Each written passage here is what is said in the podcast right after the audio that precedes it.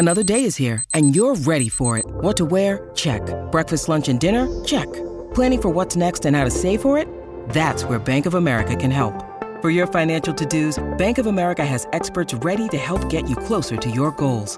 Get started at one of our local financial centers or 24-7 in our mobile banking app. Find a location near you at bankofamerica.com slash talk to us. What would you like the power to do? Mobile banking requires downloading the app and is only available for select devices. Message and data rates may apply. Bank of America and a member FDIC. Think you know the Brooks Ghost? Think again. Introducing the all-new, better-than-ever Ghost 16. Now with nitrogen-infused cushioning for lightweight, supreme softness that feels good every step, every street, every single day. So go ahead, take your daily joyride in the all-new nitrogen-infused Ghost 16. It'll turn your everyday miles into everyday endorphins. Let's run there. Head to brooksrunning.com to learn more. Bust, Bustin' Loose Baseball, hosted by Grant Paulson and Toby Altizer, gives you in-depth analytics and interviews on everything baseball in the nation's capital. Now, here's your host, Grant Paulson and Toby Altizer.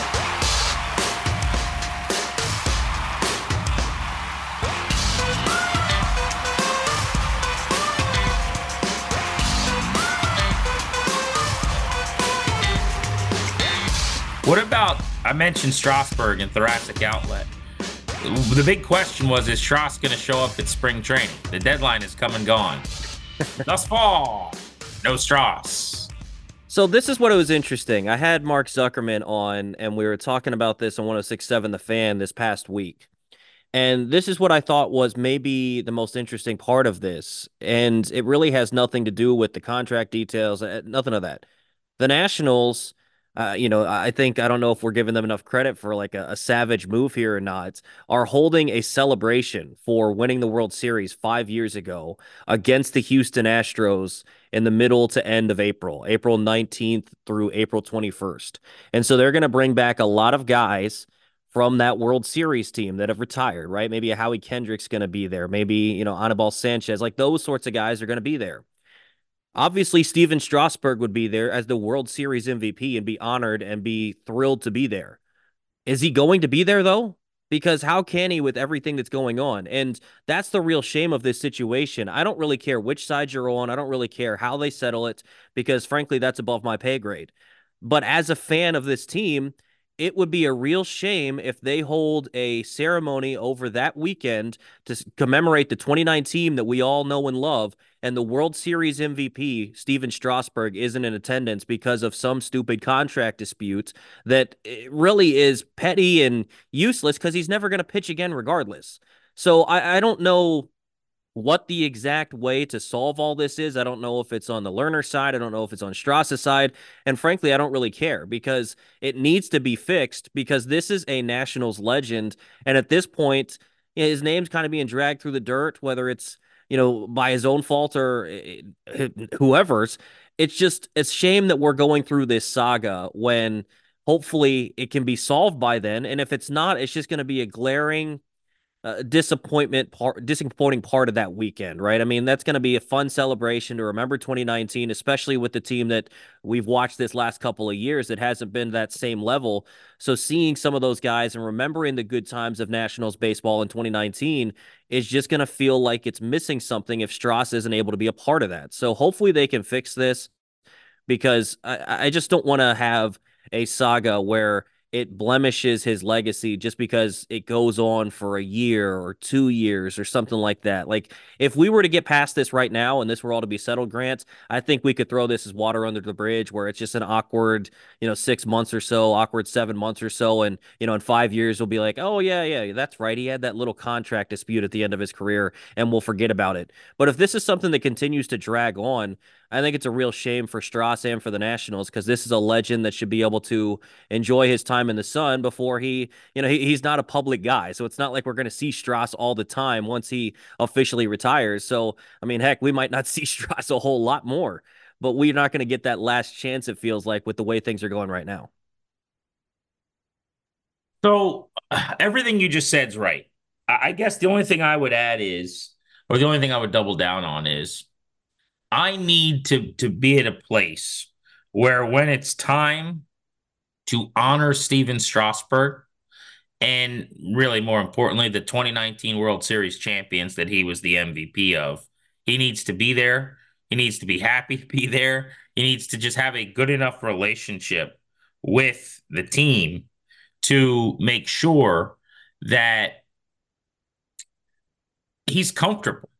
And if that's not the case, then they need to work on this relationship every single day until it is, period.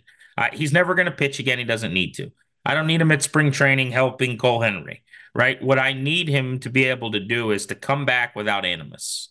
And right now, it seems like that's not where we're at, and they need to get there. Uh, it's it's as much Stras or, or Boras's job, I guess, as anybody's, but the team owes it to the fans to make sure that this guy doesn't hate their guts enough that he's willing to show up. And I'm not suggesting that they're evil or they were wrong. I don't really care how we got here. It's it's like, you know, my mom uh saying, I don't care who's wrong. You you both go to your rooms, right? Like figure this yeah. out. Because as fans, we need those two to be together.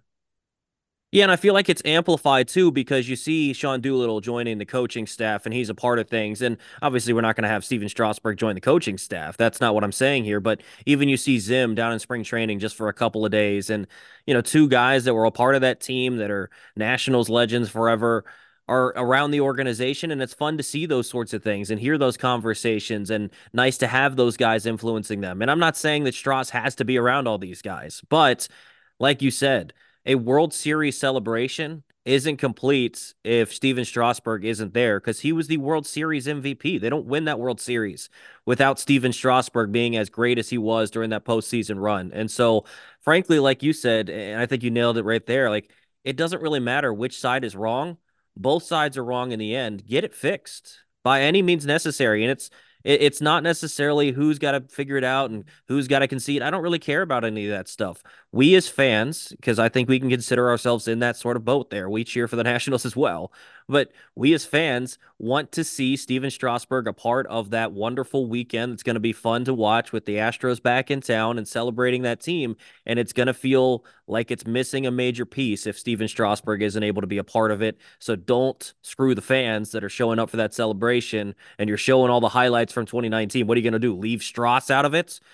you can't you can't leave Stras out of a highlight montage of that 2019 World Series. So he's a major part of it. Hopefully he can be there. Hopefully they can get this thing fixed because honestly, a lot of the other stuff around the organization I think is on the up and up. And with threats to our nation waiting around every corner, adaptability is more important than ever. When conditions change without notice, quick strategic thinking is crucial. And with obstacles consistently impending, determination is essential in overcoming them. It's this willingness, decisiveness, and resilience that sets Marines apart. With our fighting spirit, we don't just fight battles, we win them. Marines are the constant our nation counts on to fight the unknown. And through adaptable problem solving, we do just that. Learn more at marines.com.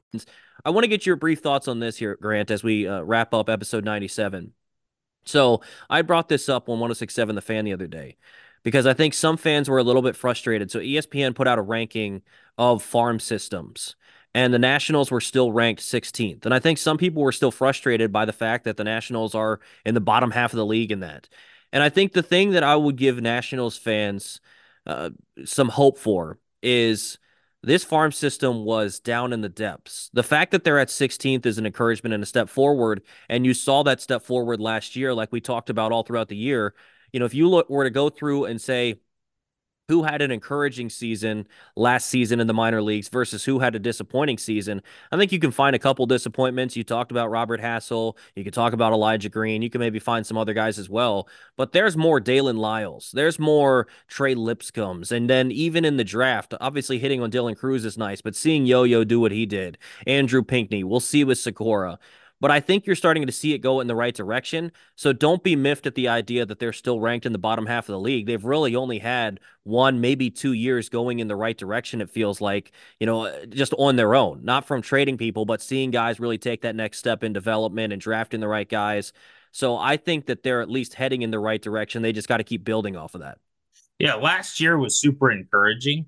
Um, you know, one of the issues I had with last year is a couple of guys it seemed like took steps back you know, whether it was Hassell or Jarlin Susana that they got in the deal. It was certainly not a step back in any way for my guy James Wood, but Obviously, the strikeouts creeping up a little bit, so there's some question there. So you you just want to make sure that you feel like as a fan that you feel like they're developing well, right? Like it seems like Hassell was one thing when they got him, and he was less by the end of the year. And you could say the same in some cases, I guess, about Susana. But to your point, they've done a really good job with some other players. You know, I, I was not huge on. I, I love the ceiling of Elijah Green, but I I just didn't like the swing and miss anyway, and, and trust that it was going to work out. So I don't view that as like you know he he hasn't gotten the right instruction. I I hope that it it does work. But like Daylen Lile is a huge success story for them. The way Yohandy Morales played last year after he was drafted was a, a big deal for them. I thought. Uh, you mentioned Pinckney for the 23 year old who got to double A and, and played his butt off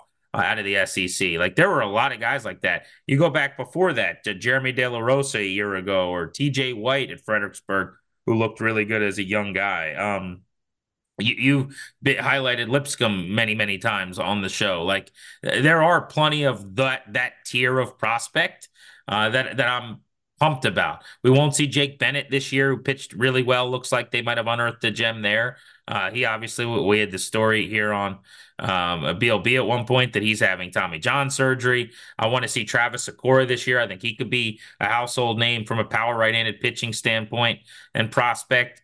Um, DJ Herz kicked butt. You know, he was awesome yeah. after the trade last year. We didn't mention him, but already this spring. He looked really good as well. That guy struck out 130 batters in less than 100 innings last year and had a sub 200 average against for the third straight year in the minor leagues. I don't know if he's a starter or not. He hasn't really thrown enough strikes for me to feel great about that. But if he is a starter, like a five and dive guy, he could be nasty. So, yeah, the system has gotten a lot better in a short time. The Soto deal, the biggest reason why. Some of the other sales that they've made as well. But uh, I'm fired up, man. I'm ready. And I just, it, it's an exciting time to be a Nats fan. And for you and I, selfishly, it's a hell of a time to get ready to go down to West Palm and put eyeballs on all these guys. Yeah, and as you mentioned there, GP, the next episode you hear from us on Bustin' Loose Baseball will be down in West Palm Beach. So make sure you keep it tuned right here. We'll try to get you as much good content as possible, some interviews and all that stuff down in West Palm Beach. So appreciate you guys for listening in. For Grant Paulson, I'm Toby Altizer. This has been Bustin' Loose Baseball, episode 97 episodes 98, maybe 99, maybe even 100 are going to be down in West Palm Beach. So we're excited about that. Appreciate you guys listening in. We'll be right back with you another time later this week talking Nats baseball and spring training down in beautiful, sunny West Palm Beach.